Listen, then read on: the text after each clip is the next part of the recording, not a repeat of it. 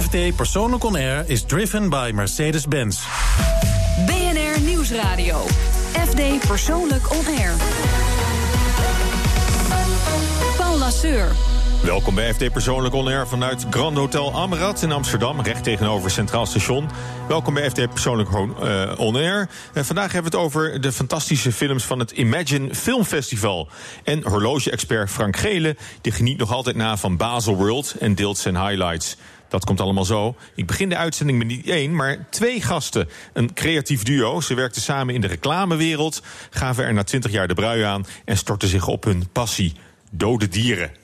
Fine Taxidermy met een chiquer woord. Het gaat een eh, bijzonder goed af, want Damien Hirst, niemand minder, die kocht hun eerste collectie opgezette dieren op. En ze exposeren momenteel in Museum Oud Amelisweert. Ik introduceer kunstenaarsduo Sinke en Van Tongeren. Hartelijk welkom. Goedemorgen. Goedemorgen. Ja, Jaap Sinke en Ferry van Tongeren. Uh, vorige week stonden jullie in het magazine FD Persoonlijk in onze papieren uh, ja, moeder, zuster uh, organisatie. hebben jullie daar aardige reacties op ontvangen? Oh. Ja, oh, dat is een lastige. Nou ja, geen geen FD-lezers. Als je in de krant staat, dan spreek je natuurlijk verder niemand. Um, maar er zat wel een, eh, een, aanbieding in... waarbij je een aantal fotoprints kon kopen. En daar is wel... Uh, Oh, daar, daar, is, wel goed op, daar is goed op gereageerd. Ja. Oh ja, maar dat was een, een, eh, een fotoafdruk van een, een zwarte zwaan en een, een wit zwaan met een zwarte nek. Maar wel in een, in een bepaalde pose, hè? Dus uh, wat, wat, zegt dat van, van, van, jullie werk? Wie heeft de foto's gemaakt van jullie twee? Ja, we doen eigenlijk alles samen. Jullie doen alles samen? Dus ja, ja. Dus onafscheidelijk... Ja, nou ja, tijdens kantooruren, maar... Uh, het is... Het is uh, aan de ene kant is het zeg maar de hele tijd... tweaken aan het beest om, om de poses te maken. En tegelijkertijd is het... ja, een technisch verhaal, zeg maar, qua fotografie. Ja, want het, ze liggen ook in een, melkachtig bad. Ze liggen in het is een onderdeel van het, van het proces van taxidermie... Uh, waarin ze zeg maar, gewassen en een beetje gelooid worden. En eigenlijk liggen ze normaal, normaal liggen ze daar een tijd in... en dan gaat het een beetje zweven in die, in die, uh, in die substantie. Ja, wat, taxidermie is, uh, plat gezegd, het opzetten van, van dode dieren. En het, in het proces daar naartoe heb je eerst alleen nog maar het, het, het, beest... en daarna alleen nog maar het vel. En uh, op het moment dat je dat hebt, dus helemaal in dat voorproces... dat is wanneer jullie die foto's alvast, uh, alvast maken. En nou, jullie... Eerste collectie die werd direct, ik, ik, zei het al, werd direct opgekocht door Damien Hirst. Jullie exposeerden van mij bij een galerie in, in Londen. En hij zag dat en hij heeft... Uh, het waren echt tientallen werken volgens mij, hè? Ja, 39. 39 stuks en hij kocht ze allemaal in één keer op. hij kocht er 38, hij was al alleen verkocht. Maar, uh... Oh, zal hij wel gebaald hebben dat, dat hij al weg was? Ja, waarschijnlijk. Ja, ja. Het, was, ja, het was niet de hele collectie, dus dat kunnen we niet zeggen. Maar goed, wel 38, werken. Dus in één keer naar niemand minder dan Damien Hirst. Nou, dan gaan, gaan de kurken van de fles. Uh, Bij dit kunstenaarsduo, nee, denk ik. Nee. Nou, nee? in eerste instantie niet. Dus we vonden het... Uh, wij waren weer in Nederland. Het was de dag na de opening. En toen werden we gebeld door de gallery. En die zei van, zitten jullie? Ja, nou, we zitten. Um, Damien Hirst heeft net alles on hold gezet. Maar goed, de tentoonstelling... Dat, dat zijn die kleine rode stickertjes die, ja. die dan... Nou, dit zijn al groene. Dat zijn niet betaald. groene stickertjes. Maar ja, dus de, gedurende de hele periode van die tentoonstelling was alles on hold. Dus in principe was er niks meer te koop. Ja. Uh, en dan krijg je allerlei onderhandelingen met managers. En uh, ja. dat, daar ging de kerst en het nieuwjaar overheen. Dus het was wel een spannende periode. Ja. Maar we hadden in eerste instantie niet zoiets van... Uh, nou, als hij er dan zes koopt, is prima. Maar waarom gelijk alles? We hadden daar allemaal nog plannen mee. We hadden er twee jaar aan gewerkt. Beetje patserig ook, hè? Nou, om, ja. om, in één keer alles... Hij vond het allemaal mooi. Hij vond het allemaal mooi. Maar dat, maar dat is natuurlijk... Want het, het is ook een blijk van waardering, denk ik dan... van, een, van, een, van een kunstenaar. Ja, dat was met, de andere... een enorme reputatie. Dat was de andere kant van het verhaal natuurlijk. Het is natuurlijk wel geweldig als, eh, als iemand als Damien Hirst... ineens alles op hold zet als je daar uh, voor het eerst Londen in loopt. Ja. dus, dus het was ook, uh, het was ook zeg maar, een soort de afweging die we de hele tijd maakten. Want in eerste instantie zeiden wij meteen tegen die galleries... nou, dat doen we niet. en die zei gelijk, are you, are you out of your fucking mind? dus iedere keer zei nou oké, okay, dan gaan we erover denken. En dan, en, ja, dan kwamen iedere keer terug, nou, we doen dan de helft. Of, uh, weet je, of we willen voorwaarden. Want uh, we willen wel spreken waarom die het wil en zo. Maar er kon eigenlijk niks. En iedere keer zeiden we, nou, dan doen we het niet. Maar dan moest, ging je er weer opnieuw over nadenken. En dan dacht je toch iedere keer, ja, het is wel Damien. Weet je, het is wel... Uh, En waarom wilde, dus hij, waar, waarom wilde hij het eigenlijk hebben? Hebben, hebben jullie erover gesproken nog? Nee, dat is dus een beetje... We hebben er nooit over gesproken, dat wilden we wel. Jullie hebben hem ook nooit ontmoet? Nee. Terwijl je, nee, hij, heeft toch allemaal, hij is gaan kijken, hij, heeft alles, uh, hij is teruggegaan naar uh, zijn kantoor... en hij heeft tegen zijn directeur van zijn eigen collectie gezegd van... Uh, ga die zooi kopen. En die heeft het allemaal afgehandeld. En ja. toen kon ineens, eerst kon alles niet. En daarna, toen hij het allemaal gezien had, kon eigenlijk alles wel. Mochten we wel zijn naam gebruiken en in de media melden dat hij het gekocht had. En toen kon ineens alles wel. Dus als je oh met de directeur aan tafel zit, kan het wel. Dat is het een beetje. Alleen zaten we niet met hem aan tafel. Maar goed, maar tegelijk heeft jullie dat... en, en dus de, de bewondering van Damien Hirst... maar ook al die, al die bekendheid en die media-aandacht opgeleverd. Zeker, daarom zei dus die Keller is natuurlijk... Ah, ja, die fuck mind. Ja, hij had natuurlijk gewoon gelijk. Maar, ja. En, en de bewondering van, van Damien Hirst, is, is die wederzijds eigenlijk? Vinden jullie hem ook een, een, een uh, topkunstenaar? Ja, dat is, ik vind het heel wisselend, maar ik ben wel onder de indruk van uh, wat hij nu weer flikt. In, uh, in Venetië, die show die hij neerzet. ja, want dat is, het is een show. Het is absoluut een show, ja. ja. Het is een maar dat is onderdeel van zijn werk. Ja. En, dus dat, en jij, Jaap, vind je dat ook? Ja, ik vind het indrukwekkend wat hij maakt. Ja? ja. Ook hij heeft ook een obsessie voor, voor de dood. Hè? Is dat misschien ook iets wat jullie gemeenschappelijk hebben? Ja, ik heb niet echt een obsessie voor de dood, denk ik. Nou, die neiging ja, dat, ja, dat, dat, dat, dat zullen wel meer mensen denken. die ons werk ziet. Maar ja. Het zijn toch dode dieren uiteindelijk, ja, ja, waar je mee werkt. Dode dieren, ja. ja. Maar hij gebruikt het thema dood om, ook uh, dat is een belangrijk onderdeel in zijn werk. Ja, met, en voor met, ons is dat niet zozeer een, een, uh, een thema. Ja, want die, oh, hij werkt ook wel met, uh, met uh, dode dieren, toch? Met, met die ja, haaien en die, ja, die doorgezaagde koe, geloof ik. Ja, maar dan is het wel echt om te provoceren. Of, hè, dus, Dat is een andere... Hij doet het om een andere reden. Ja, en die schedel hè, kennen we ook allemaal met die diamanten. Dat is, dat is natuurlijk... Uh, de, de dood is wel een centraal thema. Maar de dood is, is geen thema in, in jullie werk. Nee, je zou het niet zeggen, maar... maar schoonheid eerder. Nee, en sinds vorige maand dan in uh, Oud-Amelisweert. Hoe, hoe, hoe loopt dat? Ja, dat loopt waanzinnig. Het is echt, uh, ja, het is, het is echt waanzinnig druk daar. Nou is het al snel druk daar, hè, want het is niet zo'n heel groot museum. Maar het is heel leuk om te zien. Ja. En, en de, de, de vrijwilligers daar, die mensen rondleiden en zo... die, die zijn allemaal dol enthousiast. Die hebben het hartstikke druk. En die hebben ja. allemaal enthousiaste mensen die ze rondleiden. Dus dat, uh... en, en, en jullie werk staat er mooi bij ook? Ja, het daar heel mooi. Het is ja. waanzinnig mooi. Uh, Heb je ook dassen, of niet? Dassen? Ja, dassen in Amelisweert hebben ze toch een das gevonden... waardoor, oh, waardoor de snelweg weer ja. oh, ja. wordt, wordt ja. Nee, nee, we hebben geen das. Nee. nee. geen das. Maar goed, ze, ze, ze, ze passen er goed. En, en, en die, die omgeving... Ja, de sfeer van het gebouw en, en, de, en de vaste collectie is daar dat, dat hele oude behang. En dat is allemaal handgeschilderd behang met dieren erop en zo. Dus het, is, ja, het hoort er gewoon thuis. Prachtig. We hebben jullie vooraf uh, gevraagd naar een ideaal weekend. Zonder grenzen aan afstand, tijd of geld. En als we dat uh, dan samenvoegen, en op geluid zetten, dan klinkt dat in jullie geval zo. Strangers in the night.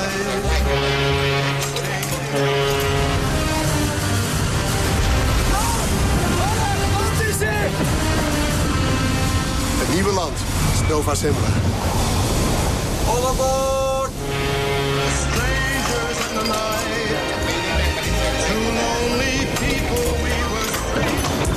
Goedemorgen. Lekker vroeg, hè? Niets is mooier dan de eerste blik op de Moais hier op Paaseiland... dan bij het opgaan van de zon.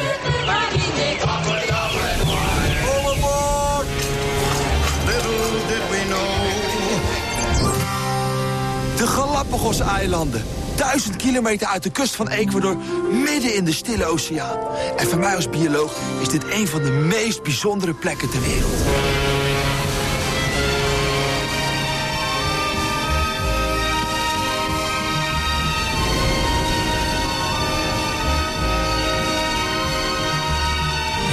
Droomweekend van het duo Sinken en Van Tongeren. Met uh, Floortje Dessing en Freek Vonk op een, uh, op een cruiseschip. Zo ziet jullie ideale weekend eruit. Althans, misschien niet met die twee, uh, met die twee personen, maar uh, nee, cruisen. Er niet in, nee. Dat lijkt jullie wel wat? Op een cruise? Nou, er werd ons gevraagd naar het, naar het, naar het, het ideale het tripje zonder beperkingen. Nou ja, dan ga je wel denken van, uh, als, als alles kan, wat ga je dan doen? Dus toen hebben, hebben we gezegd, uh, met Frank Sinatra op een cruiseschip... van uh, Spitsbergen naar Paaseiland naar Madagaskar... nee, maar dit, Galapagos-eilanden. Ja. En daar had eigenlijk een man nog bij gemoeten. Wie had erbij moeten? Maar ja, dan kan je niet komen met de boot. Maar, waar, waar had je dan naartoe gewild? Sorry. Le Mans. Le, Le Mans. Le Mans. Ja, Jaap is gek van racen. Oké, okay. oh, toch wel. Ja, dat, dat verwacht je dan uh, niet, hè? Nee. maar waren jullie niet liever met, uh, met, met de Beagle uh, wezen varen? Want het is, het is ook een beetje. Nou, Zo'n zeetrip is, is ook in de voetsporen van Darwin. Het is van, van Spitsbergen naar, naar een paaseiland, is een behoorlijk eind varen. Ja. En ik weet niet of je lekker kan eten op de Beagle. nou, waarschijnlijk niet. waarschijnlijk niet. En we begonnen in, in Nova Zembla. waarom, waarom daar? Nou, ik zou wel eens een uh, kolonie walrus in het echt willen zien. Dat lijkt me geweldig. Dat vind ik mooie beesten. Ja, ooit ja. een uh, in, in de praktijk uh, gehad? Nee, nee. Nee. nee. En is, is, is, er, is er aan te komen? Want als, als, je, als je dat zo gaaf dier vindt... Nou dan, ja, als er in de dierentuin een doodgaat... Dan, dan is daar in principe wel aan te komen. Ja. En, maar, maar, zijn er dan collega-taxidermisten die dan ook azen op dat, Tuurlijk, ja. op dat lijk? Ja, ja, ik weet niet of een walrus heel populair is, maar... Oh, nou, het, ja, het, lijkt mij, het lijkt me ook fantastisch om... Uh, ja, het lijkt mij fantastisch. Ja. ja. het is vast een vies klusje. Maar, ja. Uh...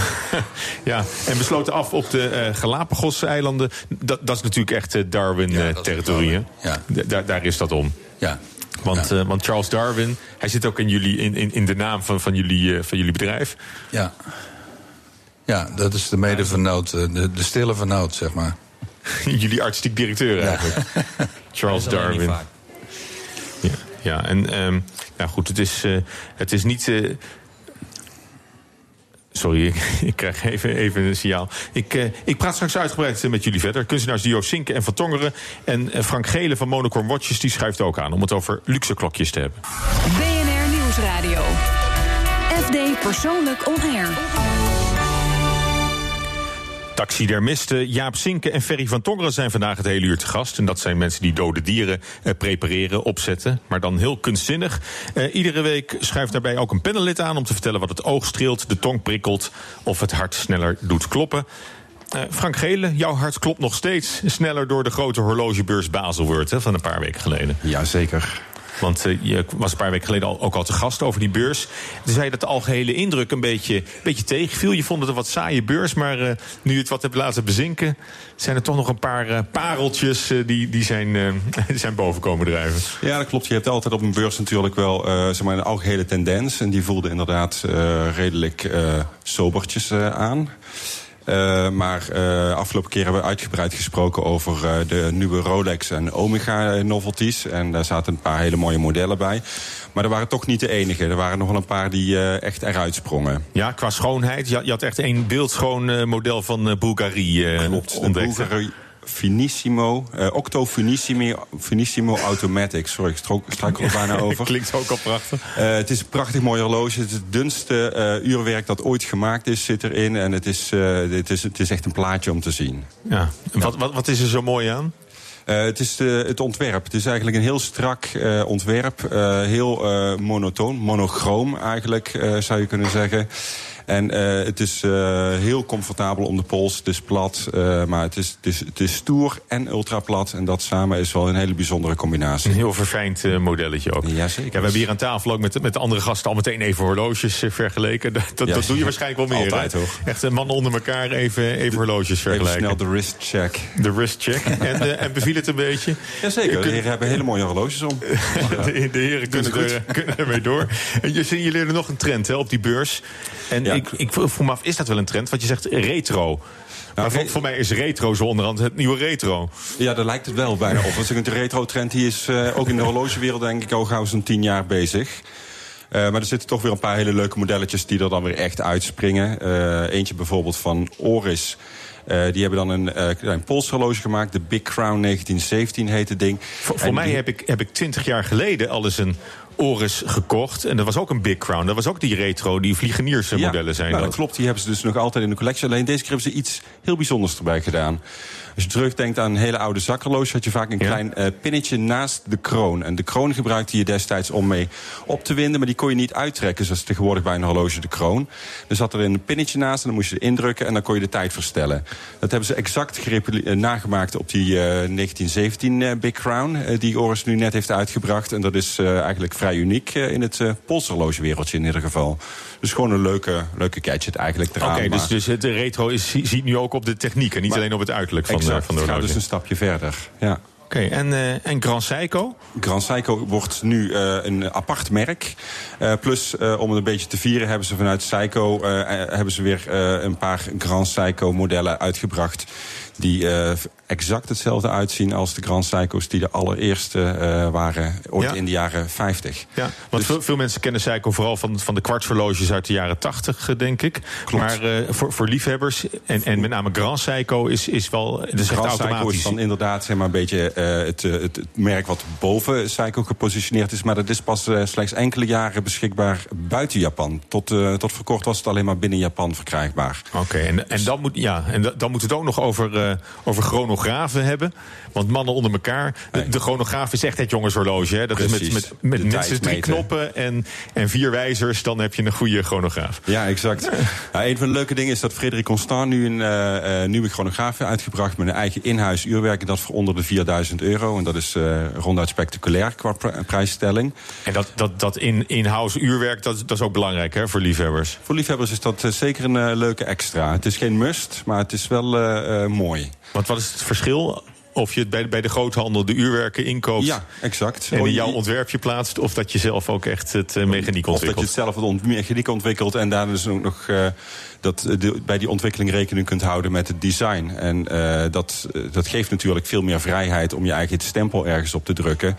Plus je kunt zelf de kwaliteit veel beter eh, eh, waarborgen. En, en dat doet Frederik Constant nu dus. eh, En met- Frederik Constant doet dat nu. En ze hebben er wel gekozen zeg maar, om het heel betaalbaar te houden. Dat is hun, hun ding, affordable luxury. En dat doen ze daar heel, heel goed mee. Een prijsstelling voor een in-huis uurwerk onder de 4000 is ronduit bijzonder. Ja, nou ja, er zullen ook luisteraars zijn die denken... nou, 4000 vind ik, vind ik nog een hoop geld. Natuurlijk, we, hebben, het over, we hebben het over luxe. het is affordable luxury dan nog. Beetje Porsche mag. Ja. En eh, Porsche mag ook, hè? Porsche Design. Porsche Design heeft iets erg leuks gedaan. Ze hebben eh, een beetje, eh, qua design zijn ze teruggegaan naar hun eerste chronograaf... die ze ooit een keer samengemaakt hebben met IWC.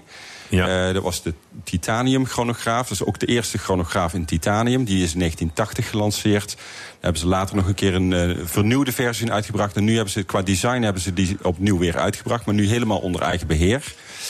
En daar hebben ze eh, een, ja, eigenlijk de pushers die je normaal gesproken gebruikt om de chronograaf te starten, te stoppen en te resetten, hebben ze in de hele kaftrand verwerkt.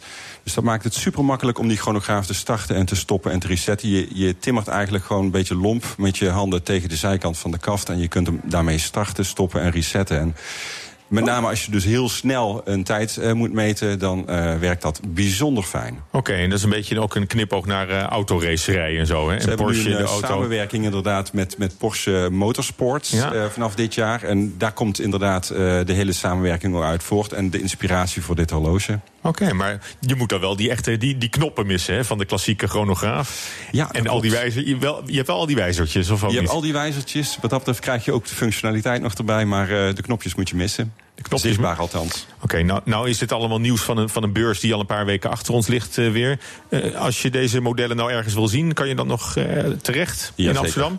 Binnenkort Amsterdam, de Tourbillon Boutique. Dat zijn alle nieuwe modellen die eigenlijk recent op Basel ge- getoond werden. Die zijn van 4 tot 7 mei zijn die bij de Tourbillon Boutique in de, op de PC Hoofdstraat te zien. We hebben het over merken als Jacques Hedro, Blancpain, Breguet...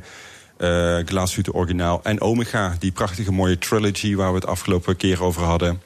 Eh, Die is de- er ook te zien. De Speedmaster, de Seamaster en de Railmaster... die zijn daar degelijk ook te zien. Oké, en Nederlandse horloges? En Dat is ook heel erg leuk. Eh Microbrands is een nieuw dingetje. En die hebben de Dutch Watch Showcase in de winkel van Sinkel in Utrecht op zaterdag 27 mei. En daar zie je ook vaak erg betaalbare Daar modellen. zie je leuke van Nederlandse horloges Van Nederla- Nederlandse eigenaarschap, makelij.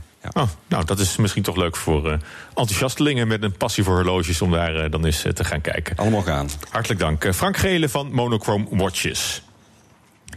Toon mij uw kast en ik vertel wie u bent. Onder dat adagium belde Jigo Krant aan bij Pitas Dekkers. Goeiedag meneer Dekkers. Hugo Krant van BNR. Kom binnen. In uw eigen habitat aan de gracht. Wel prachtig hier. Nou, dank u wel. eh, sorry.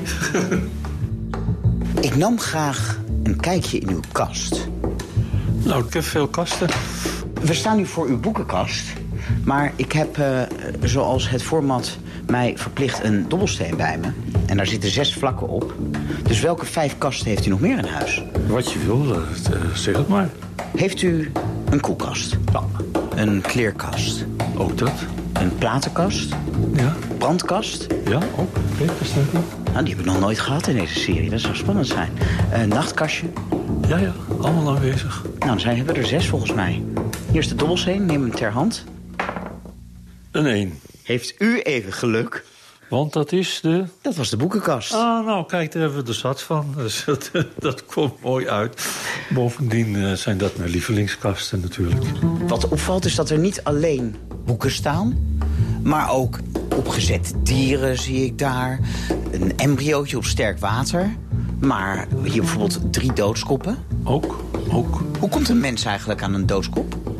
Nou, vroeger was er één winkeltje in de Runstraat. In Amsterdam. En die had een hele kast vol met schedels. En daar heb ik ooit mijn eerste schedel gekocht voor 25 gulden. En Want meer geld had ik niet, eh, helaas, anders had ik die hele kast gekocht. Maar het is de laatste keer geweest dat ik ze te koop gezien heb. Sindsdien heb ik alle schedels eh, eh, gevonden of gekregen. Gevonden? Ja, iemand had het gezegd. Als ik me niet vergis, in het café had iemand gezegd dat er eh, botten boven waren gekomen. Ja, wat doe je dan? Dan laat je je pilsje even staan en dan ga je toch even kijken. En daar kwam mijn, mijn eerste, nou ja, niet mijn eerste schedel, die zit in mijzelf. Die is nu nog van mij. Daar moeten ze later maar om vechten. Maar mijn tweede schedel, zal ik dus die, die, eh, die komt daar dus vandaan, in de buurt van de Zuiderkerk. Even kijken, deze die kan je nog zien. Die, daar zit een koperen uitslag aan van het beslag van de kist waar die ooit in heeft gezeten. Het leuke van een schedel is dat je weet dat er zo'n ding in je eigen hoofd zit. Maar om hem daar echt te voelen zitten, terwijl die daar dus al je hele leven zit... de gedachte dat eh, bij je geboorte de dood al zit ingebouwd... dat vind ik wel wat hebben. En dus de, de gedachte ook dat als je in de spiegel kijkt... en je denkt van, hé, hey, dat ben ik... Dat is helemaal niet waar, want wat je in de spiegel ziet, dat is alleen je huid. En dan zie je van de huid alleen nog maar de, buiten, de allerbuitenste buitenkant. En de allerbuitenste buitenkant van je huid, die is dood.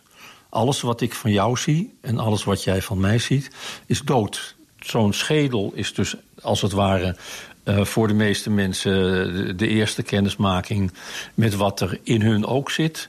Maar dan denken zij altijd dat die schedel, dat is iets van iemand die dood is. Terwijl eh, de meeste schedels op deze wereld die zitten in levende mensen gemonteerd.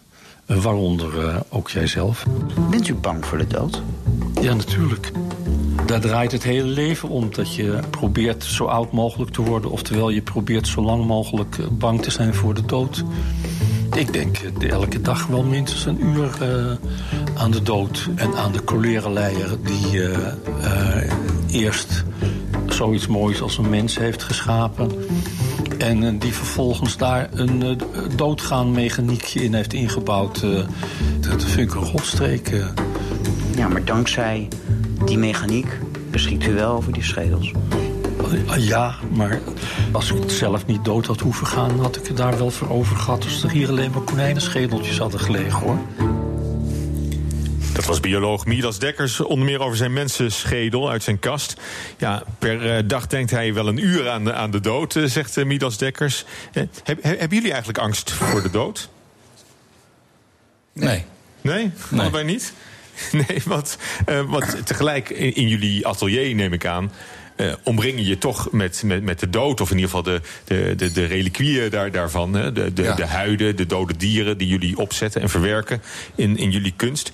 Alleen al hoe het, eh, hoe het eruit ziet of hoe het, hoe het ruikt in jullie atelier. Kun je dat beschrijven? Is het, is het een slachthuis of meer een tandartspraktijk? Het is van origine een slachthuis, ons Oh, atelier. dat is het ook echt. Het is een oude paardenslagerij. Ja. Eh, maar alles wat dood is, ligt in de vriezer. En eh, is vers ingevroren. dat is de enige manier waarop wij ermee kunnen werken... als het, als het vers overleden dieren zijn.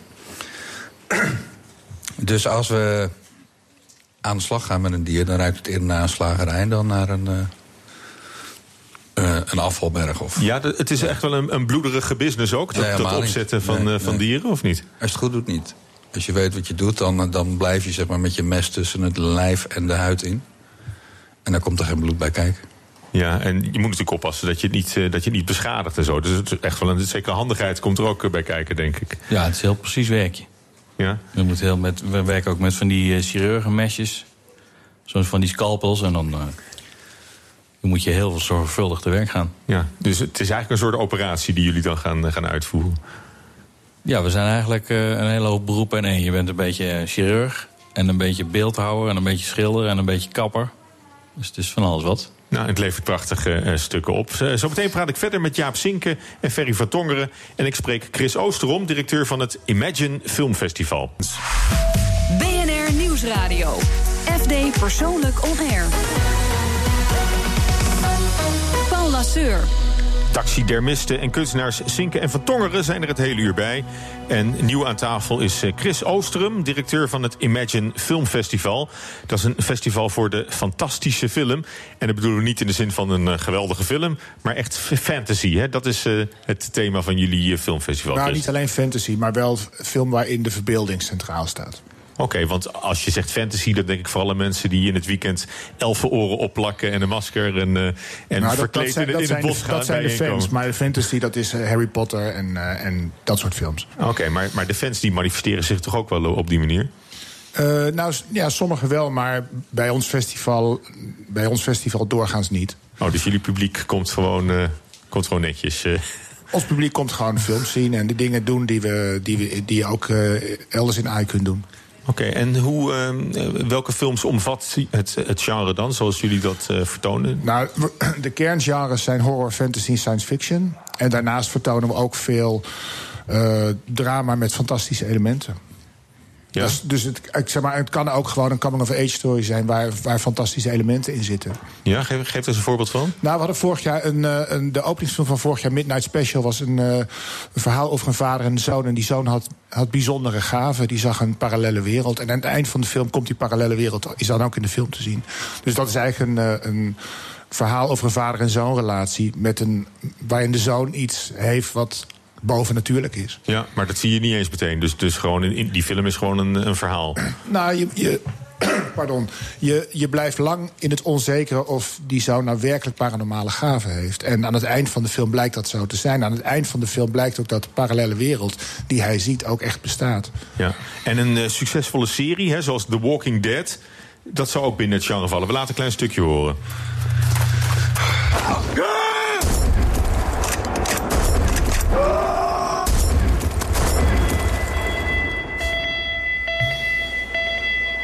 Fear, confusion, all those things. I felt like I've been ripped out of my life, put somewhere else. For a while, I thought I was trapped in some dream. Something I might not wake up from. Ja, op de radio komt er nog meer fantasy bij kijken eigenlijk. Ja, eh, het is origineel om een televisieserie te laten horen op de radio. maar, maar The Walking Dead is natuurlijk wel een van de, van de populairste eh, televisieseries op het moment. En een zombie-serie, dus hoort inderdaad zeker bij ons eh, festival thuis. Het zombie-genre. En nog, Ik- over- even nog even, aan de- aan nog de even heer- over de Walking Ja. Dead. Want wij hebben vandaag nog één dag Imagine. En de, de, de persoon die de special effects heeft gedaan bij, voor The Walking Dead... die is vanmiddag bij ons te gast voor een masterclass VFX.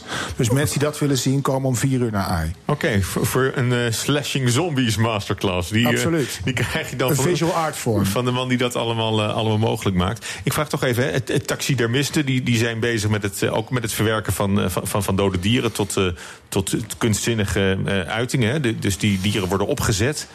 Hoe, hoe kijken jullie tegen zo'n zo'n Walking Dead serie aan? Ik, eh, ik kijk die serie, maar dat heeft niks te maken met wat ik doe. Of, heeft niks eh, met je vak te maken? Nee, het heeft helemaal niks te maken met mijn vak. Nee, en, en maar de, eh, de specialisten die in dit soort films de special effects verzorgen, of, voel je daar ook, ook mee verwant? Of is dat. Nou, daar kan, ik, daar kan ik me wel meer in inleven, ja. Erg goed gedaan, En overigens. we hebben wel eens contact ook met mensen uit die. eh, als je bijvoorbeeld tijgernagels moet namaken of gebitten moet gieten, dan zijn wel mensen die in de filmindustrie werken. Oh, en, en doen jullie ook wel eens wat voor de, voor de filmindustrie? Nee, maar andersom eh, winnen we wel informatie in bij dat soort. eh, Oké, ja, en eh, oh, jullie- kijken jullie ook films om, om inspiratie op te doen voor, voor bijvoorbeeld de poses die jullie aan dieren willen, willen meegeven? Nee, we kijken wel heel veel naar schilderijen, maar nooit naar films. Oh, nou ja, misschien, een, misschien een idee, misschien een suggestie. Eh, en, en jouw fascinatie, Chris, voor, voor dit genre? Want je bent directeur van het Fantasy eh, of van het Imagine Festival. Nou ja, het, het, Wanneer genre- begon- het zijn, waar- het zijn natuurlijk meer, meerdere genres, maar mijn, mijn fascinatie voor, voor fantastische film is dat het je, eh, je, je laat uitstijgen boven de alledaagse werkelijkheid. En dat je daar, voor, in het geval van science fiction, dit, in veel gevallen is het ook speculatieve fictie. Dat is voor, voor mij wel een grote eh, fascinatie. Het gewoon de wat-als-vraag, of de imagine-vraag. Stel je voor dat, stel je voor dat je kunt klonen. Is dan moord nog een misdrijf? Want er is toch een kloon. Stel je voor dat je eh, voor altijd leeft. Eh, wat heeft dat voor gevolgen sociaal, maatschappelijk? Daar zijn, zijn heel veel. Je kunt heel veel speculeren. En dat, is, en dat gebeurt in films en in boeken. En dat is. Eh, ik vind het fascinerend omdat ook vaak dat soort speculatie vooruit loopt op de wetenschap. Dus echt ook wel een filosofische kijk eh, op, Ja, die, eh, filosofie, is ook onderdeel, van, filosofie is ook onderdeel van ons festival. We Ja. werken ook samen met Brainwash Festival, Filosofiefestival in Amsterdam. En dat, het is een belangrijk onderdeel van een fantastische film. Ja. En als je nou één film moet noemen die er voor jou uitspringt, wat, wat is jouw ik- all-time favorite? Nee, dat kan ik niet. Dat kan ik niet. Natuurlijk wel. Als je echt van film houdt, kan het niet. Of, of wat was de eerste film? eh, Weet je nog wat de eerste film was waarbij je eh, dit besef eh, had? Ik denk The Fog van John Carpenter. Uit Hier komt, komt er toch een. 5 of 76. Ja? Ver- vertel eens. Waar- waarom de Fok? Nou, ik ging daar met mijn vader naartoe. En toen was de leeftijdskeuring nog 14 en 18. En ik was 12, geloof ik. En ik, ik was al zo lang dat ik naar de 14 eh, films mocht. En ik geloof niet dat ik, dat ik toen de film zag... dat ik helemaal precies door had wat er eh, aan de hand was op het grote doek. Maar het fascineerde me wel enorm. En ik ben daarna ook alle John Carpenter films altijd blijven volgen. Ja, zo groeide er langzaam in. Ja, en, eh, en, en, en daarna? Daarna, ik, heb, eh, nou, ik werk al eh, eh, 20, 25 jaar in filmindustrie, of als programmeur of eh, nu als fe- festivaldirecteur. Ik heb al filmdistributie gedaan. En mijn smaak is wel breder dan alleen maar de fantastische film, maar daar ligt mijn hart natuurlijk wel. Ja, en ben je meer van, van de subtiele dingen, zo- zoals in de Fok, dat je ook niet precies weet wat er, wat er gaande is? Nou, af en toe, eh, af en toe forse dosis bloed is wel heerlijk. En, ehm, maar, maar goede horror is wel, eh, ga- gaat over iets anders dan bloed. Goede, goede horror gaat over angst. En dat kan overal in zitten. We hadden een paar jaar geleden een, een Australische film, De Babadook... waar bleek dat de angst van een klein jongetje en zijn moeder... eigenlijk het verwerken van het verdriet van hun man en vader is. En daar zit de angst in. Dat is enorm beklemmend. En omdat er zo'n verdrietige ondertoon aan zit... eh, pak je dat extra hard. Wel angst, maar geen horror per se. Nou, angst is horror. dat, is, dat, is, dat betekent het woord. Nee. En, maar ooit beg- begon Imagine Filmfestival als, als een horror-event, hè? Ja, het is, maar dat is echt al 33 jaar geleden. En de, de, inderdaad, de Weekend of Terror, dat is de, waar, het- waar het ooit begonnen is. Maar de makers hebben al heel snel het festival verbreed naar het fantastische. De, dat wat boven de, de dagelijkse realiteit uitstijgt. Ja, en waar moet je nu aan voldoen als film om op jullie festival vertoond te worden? Dat je dat een fantastisch element is en dat het niet realistisch is. Maar bijvoorbeeld een filmmaker als Alex van Warmerdam... die het realisme net een klein beetje een duwtje geeft. Zijn films die zijn natuurlijk wel geworteld in het realisme... maar ze maken gewoon de werkelijkheid net een klein beetje anders. Dat hoort er bij ons ook bij. Die past er prima in. Gisteren hadden jullie ook een eh, awardshow, hè? Ja. Geen filmfestival zonder, eh, zonder award eh, natuurlijk. Absoluut. Wat, wat, wat kan je winnen? Een beeldje? Wat is het? eh? Nou, we, we hebben een eigen eh, prijs, de Black Tulip. Die is gegaan naar de Amerikaanse film Are We Not Cats? Een eh, bizarre love story. En wij zijn ook onderdeel van een Europese federatie van fantastische filmfestivals. En, we, en al die festivals reiken ook een, eh, een prijs uit voor de beste Europese korte en lange film. Dat is de Zilveren Méliès, genoemd naar de pionier van de fantastische film. En de, voor speelfilm is die gegaan naar de Spaanse film Skins. Dat is een, een, ontroerend verhaal over misvormde mensen. En ehm, de, voor de korte film naar de Britse film Neck and Neck. Dat is een animatie gebaseerd op Othello. Dus dat komt uit een Britse Shakespeare-project. Nou, terechte winnaars, eh, nee, Uiteraard, denk, denk uiteraard. ik. eh. En heb je verder nog tips? Welke films moeten mensen echt gaan Nou, we hebben zien? vandaag nog een, eh, een eh, slotdag, de Best of Imagine.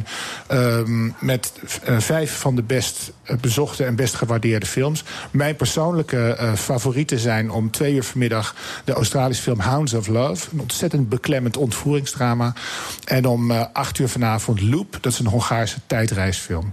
Waar je je hersens behoorlijk van kunt laten kraken. Nou, dat eh, klinkt alvast eh, geweldig. En, en fantastisch. Dankjewel, Chris Oostrom van het Imagine Film Festival. Vandaag nog bij AI in Amsterdam. En we blijven na de spannende films nog een beetje in de spookachtige sfeer, Ferry. En Jaap, we vroegen jullie om een nummer te kiezen wat we voor jullie kunnen draaien. Dat doen we altijd met, met de hoofdgast. Waren jullie een beetje eensgezind als, als duo? Moet toch samen een, een nummer voortbrengen?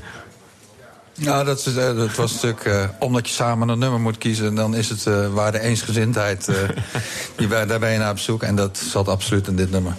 Oké, nou, we gaan, het, eh, we gaan het draaien. Jullie kozen Nick Cave en The Black Seeds met Red Right Hand.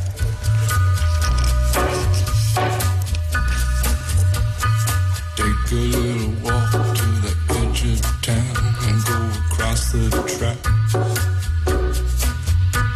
the viaduct looms like a bird of doom as it ships and cracks. Where secrets lie in the border fires and the humming wires. Yeah, man, you know you're never coming back. Across the square, past the bridge, past the mills, past the stacks. On a gathering storm comes a tall, handsome man with a red right hand.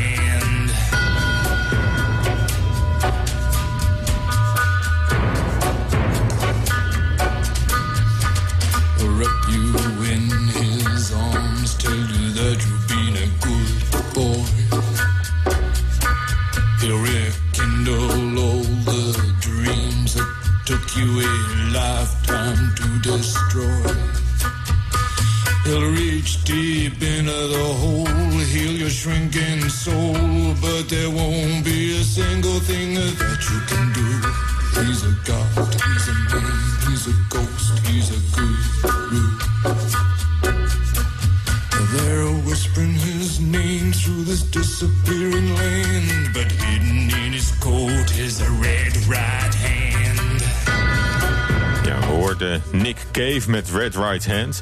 Ja, deze muziek na een dagje werken met, met dode dieren. Het is niet echt een heel, heel zonnig beeld wat hier wordt opgeroepen. Eh, waarom kozen jullie dit nummer? Eh, nou, het zit in de serie Peaky Blinders.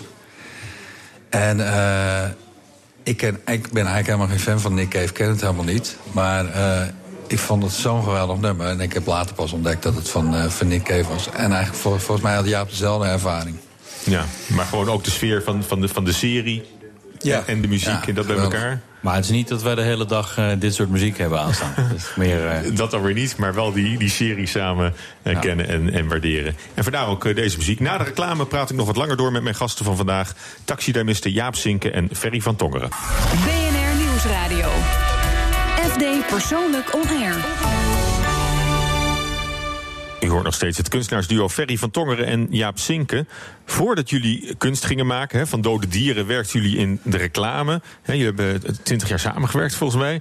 Eh, Ferry, wat was voor jou het moment om die carrière in de reclame vaarwel te zeggen? Eh, nou, dat bouwde eigenlijk heel langzaam op naar het moment dat ik het echt zat was. Denk ik. Echt zat? Ja. Ja, ja het is als je creatief bent, dan, eh, dan, dan maak je altijd ideeën voor anderen. En die gaan er dan over of het een goed of een slecht idee is. En dan, eh, eh, ja, naarmate je dat langer doet, dan, dan verlies je een beetje je veerkracht. Ja? En dat- die was het op een gegeven moment gewoon op. Ja. Je, bent je bent niet op het hoogtepunt vertrokken. Jawel, Oh, dat maar, wel. maar wel Voor- op het, eh, zeg maar carrière technisch ben ik wel op het hoogtepunt vertrokken. Maar dat was wel het punt ook dat ik er wel klaar mee was. Dus je, je, je kon je bedrijf goed verkopen. Ja. En eh, toen dacht je, nu ga ik echt doen wat, ik- wat ik leuk vind. Nou, ik dacht vooral, ik ga heel veel niks doen. Heel veel niks. Zo zat was ik het wel. Dus ik ben een jaar gaan reizen. En toen, ja, toen kwamen er vanzelf weer dingen Ja, je kan niet niks doen. Dus eh, vanzelf kwam op een gegeven moment het, eh, het idee dat ik dieren wilde leren opzetten. Dus toen, en toen, ja, toen is eigenlijk het balletje weer gaan rollen. En dat kwam eigenlijk uit het niets op, op, jou, op, jou, op jouw bordje. Ja, ja kwam eigenlijk uit het niets. Ja. Gewoon, je bent Ja, bijna dat bovenmenselijk, rare- dit. Sorry? Bovenmenselijk signaal misschien. eh. Ja, wie weet, ja. Ja, mensen willen altijd dat het een, eh, een dieper liggende gedachte heeft, maar dat had Maar goed, volgens je, mij niet. had dus een sabbatical van, van een jaar eigenlijk Ja. nadat je je bedrijf Ja. had verkocht. Ja. En tijdens dat jaar dacht je ineens, zeg je ineens tegen, tegen je vrouw en je kinderen: Weet je wat ik ga doen? Ja, nou, ik, had ik ga, ik ga keer, dieren eh, leren opzetten. Ik had iedere keer allerlei soort bedrijfsideeën. Dat ik dacht van, oh, daar zit handel in, of daar zit handel in. En dan zei mijn vrouw, eh nou even op, want dat ging je allemaal niet doen. En daar, daar wilde je juist vanaf, misschien wel, van dat commerciële. vanaf, ja. En toen op een gegeven moment, toen ik dan het idee had dat ik wel wel wilde leren hoe dat, eh, hoe dat dieren opzetten ging. Toen zei mijn vrouw, nou ja, dat, dat, dat gaat dat doen. Dat lijkt me een stuk slimmer. Ja, ze was al lang blij dat je weer wat om, om handen zou hebben. Nee, ze, was, ze had juist zoiets van, eh, doe maar rustig aan. Ja, oké. En, en Jaap, jij hebt je daarbij gevoegd op enig moment? Nou ja, we hadden, omdat we zo lang hebben samengewerkt, hadden we heel vaak contact. Ook eh, tijdens dat jaar. Om al die ideeën te toetsen, om te kijken of dat eh, leuk zou zijn. En ehm, nou ja, wat ik altijd leuk aan de reclame heb gevonden, is het, is het samenwerken. Dus met z'n tweeën dingen verzinnen. En ehm, ook een beetje zat geworden van alle vergaderingen met Unilever en dergelijke. Ja. ja. Wat, wat, Dus dit, wat, dit kwam was, voorbij. wat was reclame voor, voor jou? Want het, het, Ja, klinkt, het klinkt voor buitenstaanders denk ik altijd wel als, een- als een hele leuke, hele leuke bedrijfstak. leuk. Het is toch wel gaaf en creatief en je verdient, je verdient er ook nog goed aan. Nee, het is echt geen, niet alleen maar kommer en kwel hoor. Echt niet. Het is echt wel een leuk vak. Ja, nee, maar ik vraag het ook. Want Maar we het hebben, ook- Want we hebben ook eh eh, Diederik Koop al in, de- in de uitzending gehad. Die heeft ook heel lang in de reclame gezeten. Ook heel, hele succesvolle eh, reclames gemaakt. Maar die zegt op een gegeven moment ook... weet je, ik ga, ik ga films maken, bekijk maar. En die heeft een, een, een, eh, ja... hoe- heet het? Een directorsopleiding gedaan in, in Los Angeles. Ja. En die is toen films gaan maken. Dat, Ja. dat is eigenlijk een vergelijkbaar patroon. En, en we hebben ook andere mensen die Ja, uit zeker. reclame kwamen... en die iets heel anders zijn gaan doen. Nou, als je in de reclame werkt, dan raak je eigenlijk al die disciplines wel een keer aan. Film maken, weet je, alle creatieve onderdelen die er zijn. En eh, dus we, we hebben er nu nog steeds heel veel aan dat we zo lang en succesvol in de reclame hebben gewerkt. Alleen eh, het was gewoon tijd om zeg maar, alle energie te steken in dingen maken die we zelf mooi vinden, in plaats van die iemand anders wil hebben. Ja, maar ik kan me ook voorstellen dat je als kunstenaar nog wel eh, baat hebt van, van het, het oog van de reclamemaker. Bij, bij wat je maakt. Absoluut, of niet? zeker. Ja, ja, ja. Ja? Ja, je, je kan er alles veel verzorgder maken. hè. In de reclame is het echt, eh, in ieder geval, zo was het. Budgetten gaan, eh, liggen volgens mij heel erg onder de druk nu, dus dat gaat als eerste eraan. Maar het was in ieder geval zo dat het eh, tot op de detail altijd goed verzorgd was. Dus we zijn, eh, mensen die in de reclame zitten, zijn van de details. En daar heb je nu, eh, want voor wat wij maken gaat ook over details. Ja. Het is een maar- optelsom van enorm veel details. Ja, en maar misschien ook wel het, het, het pleasen van de opdrachtgever. Nee, dat doen we niet. of is dat nou een aspect Nee, waar, nou je, ja, kijk, toen wij- je blij bent dat je er vanaf bent misschien? met, eh, met samen dit, eh, dit avontuur aangingen, toen hebben we gezegd: we gaan maken wat we zelf mooi vinden. En we gaan er twee jaar voor uittrekken. En dan zien we wel of iemand anders het ook mooi vindt. Ja. Jullie maken nooit iets in opdracht? Jawel, dat doen we wel. Maar bedoel, dan is het. De opdracht is dan dat ze een werk willen. En wij bepalen dan hoe dat gaat. Ja. En even voor, voor- om helemaal volledig te zijn. Jullie maken geen jachttrofeeën of, of huisdieren eh, opzetten? Nee, we werken alleen met natuurlijk gestorven dieren. Ja, allemaal netjes. Eh, En met papieren erbij en zo. Dat is een hele, hele de meeste, business meeste eigenlijk. dieren nog. hebben paspoorten. Dus eh, Ja? zeker de exotische dieren. Die hebben allemaal. eh, die zijn geringd eh, of gechipt. Dus die zijn allemaal geregistreerd. Ja, en waar komen ze dan vandaan? Uit dierentuinen of kwekers of hobbyisten. Ja. En, en zouden jullie het ook zonder elkaar kunnen? Of hebben jullie elkaar echt, echt nodig om, om dit te kunnen elkaar doen? echt nodig. Hoe is die rolverdeling? Ja, die is iedere dag anders. Maar het, ehm, het is. Dat- ja, dat weet ik eigenlijk niet. Nou, ja. Doe jij eens een poging?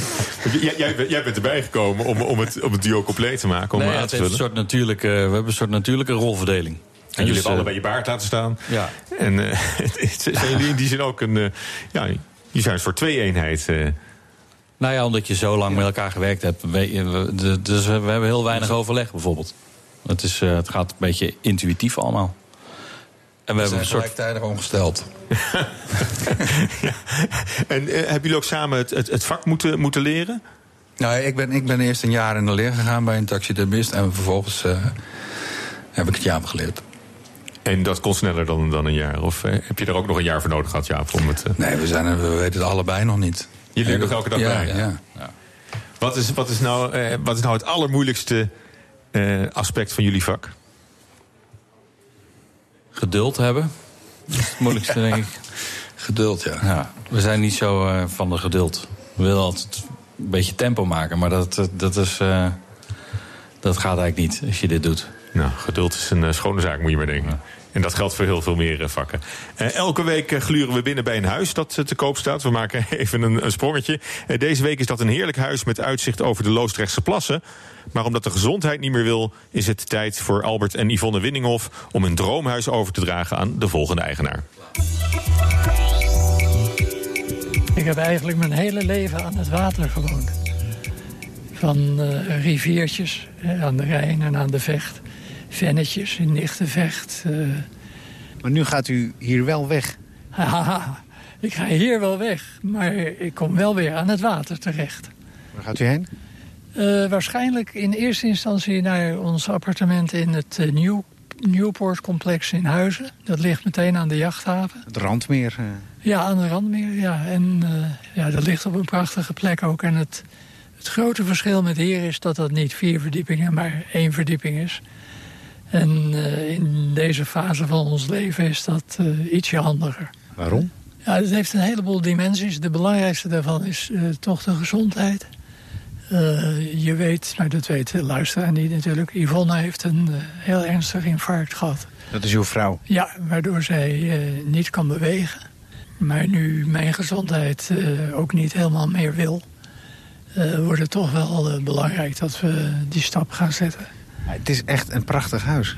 Ja, het is een mooi huis. hè. Op een prachtige locatie. Ja, ja. Ja, ik moet je zeggen, het gaat ons ook aan het hart. Maar aan de andere kant, we hebben tegen elkaar gezegd... we kijken, we kijken alleen maar terug zoals we ook naar voren kijken. Op een positieve manier. We hebben hier eh, meer dan 30 jaar fantastisch eh, ja, met elkaar kunnen leven. En met onze dochter en mijn andere dochter. Eigenlijk een eh, fantastische tijd geweest. En, Maar daar komt dus wel een einde aan met de verkoop. Het is Ja, niet er anders. komt een einde aan met de verkoop, ja.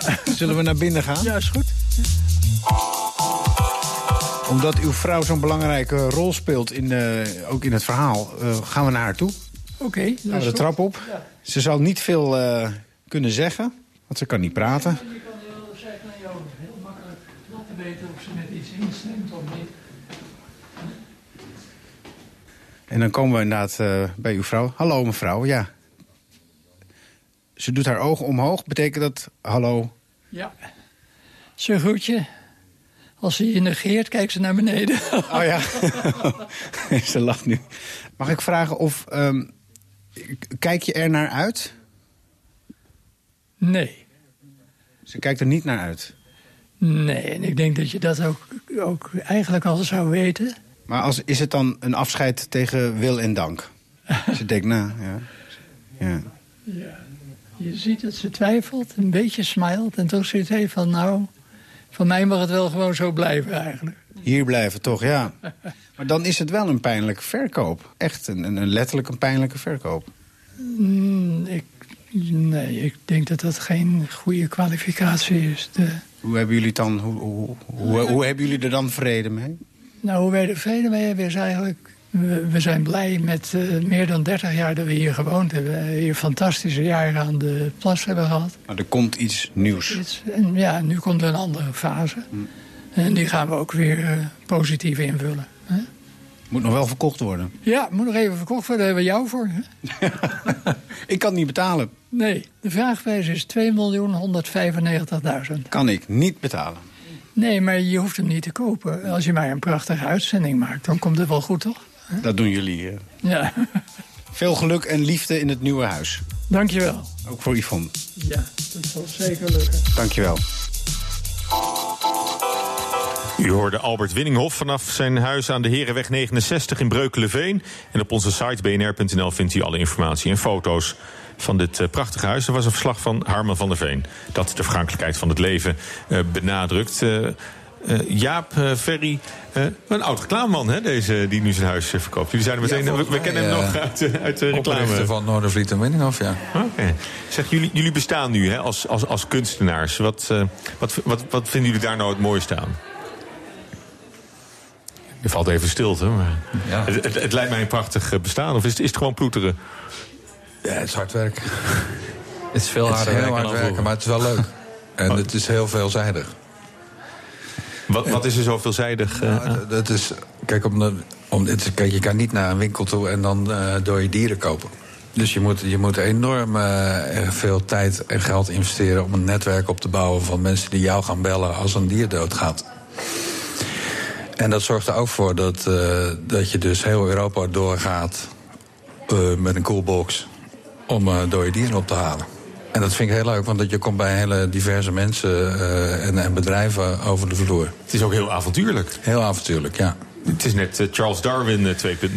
Een soort van, ja. Ja, ja, nou, overal dat zeker, want- spe- species eh, verzamelen. Van, eh, Ja, het, is, het is ook een soort eh, opwindend dat je dan een mailtje krijgt van dat en dat is dood. En daar heb je dan nog nooit van gehoord. En dan ga je dan opzoeken wat het is. En dan denk je, denk je vaak, wauw. en dan heb je ook fuck. een idee Ja. meteen van hoe dat eruit moet komen te zien. soms, ja, soms. Maar je, je wordt in ieder geval hebberig. Je wilt het meteen hebben. Ja, en hebben jullie nog een groot doel of een grote droom? Eén bepaald dier? Of je had het over een walrus aan het begin van de uitzending. Nou ja, ik zou wel een walrus willen doen, maar of dat nou mijn droom is. Ja, nee, ik heb niet echt een droom. Toch? Ja, Jaap? Een hele grote krokodil. Een grote krokodil. Nou, dat is lekker eh, praktisch. En ook wel bereikbaar, denk ik. Dat, moet- dat moet toch lukken? Nou, Met- een hele grote is wel lastig. Ja, Oké, nou, in ieder geval met z'n tweeën. Want eh, jullie blijven dat eh, samen doen als duo. Zeker. Jaap Sinken en Ferry van Tongeren. Van Darwin, Sinken en van Tongeren. Hartelijk dank dat jullie mijn gast waren vandaag. Graag gedaan. Dit was FD Persoonlijk On Air vanuit Grand Hotel Amrad in Amsterdam. Publiek is van harte welkom. Volgende week zijn we er weer op zaterdagochtend tussen 10 en 11. En als u items wilt terugluisteren, kan dat via de podcast, via bnr.nl en de bekende kanalen. En het werk van, eh, eh, van Jaap en Ferry kunt u ook eh, terugzien via een link op onze site. Tot volgende week. Fijn weekend. FD Persoonlijk On Air is driven by Mercedes-Benz.